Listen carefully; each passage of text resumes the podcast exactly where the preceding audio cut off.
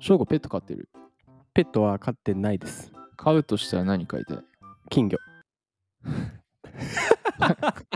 すなるほげど言え、ってましすたげえ即答できたな。なんで金魚めっちゃでかくなるじゃないですか。 もういいか。行こう。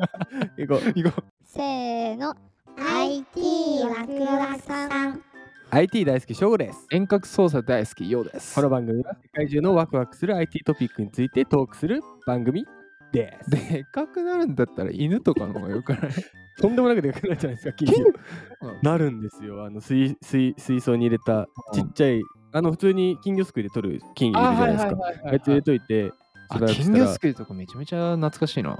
あの15倍ぐらいになります。あー で、タイトルなんですけど、はい、大丈夫なんですか、今日 は。ペット向けの遠隔医療プラットフォーム、えーダッチダッチ、ダッチ、ダッチが 事業拡大に向けて約23億円調達。めちゃめちゃ調達するやん。 23億えぐいえぐい。えー、俺の年収の半分ぐらいやんな。で、えっ、と、このダッチというのはすごいんですよ。 あい、なんですか、ダッチ。あこの写真の猫ちゃんの目、ちょっとさ、すごちょっくとないいなんいかか。れてるけどさ、なんか。何よねんお前みたいな感じかわいしてます。かわいいけど。ど。え、ダッチがバーチャルはいのはい。獣医サービスを提供するプラットフォームのダッチおー。で。す。おいでダッチは専門の獣,、まあ、獣医師うん。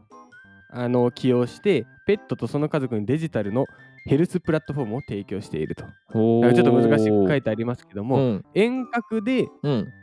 医療診断ができる。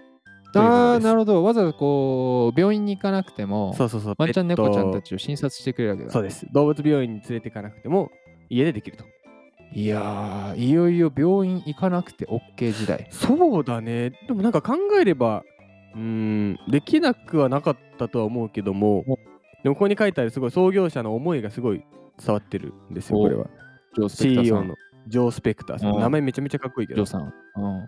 ョー・スペクターさんの兄のうん。ペットの症状がうん。見てわかるほど重くなってからじゃないと、はいはいはいはい。飼い。主はこう、まあ動物病院に連れて行かないことが多いんだようんう多分んうね。ん。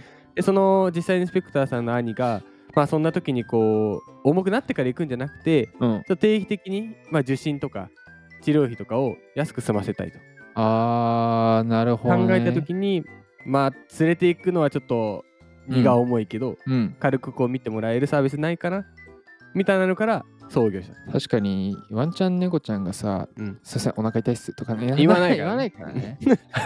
言わないからああ、そう。でなると、で、まあ、外に現れた時にはね、まあ、うん人間もそうだけど、ちょっともう遅い。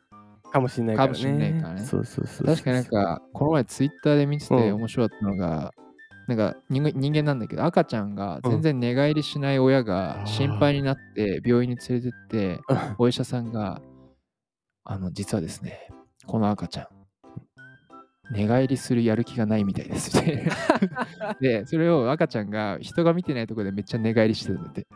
もうダメやんそれっていうぐらいそのなんつうの赤ちゃんもそうだけわどかんないからね言わないからさペットと一緒だねわかんないわけよそうそうそうそうそうあそりゃそうだなうんそれそういう時に定期的にバーチャルで見てもらえるっていうのはすごいいいサービスだよねそれやっぱこう IT の良さっていうのはさ、うなんちゅうのだからリスクヘッジだよねそうだねそうだねね重くなってからじゃなくても見れるっていうところあにそうそうそやっうぱそメリうットはあるよねで。しかもコストを下げられてさ、うんうんだからまあ言い方あれだけどやべえかなって思って病院行ったらさ、別にそうでもなくてなかったっていうねうんそこでね数万円っていうのはうん。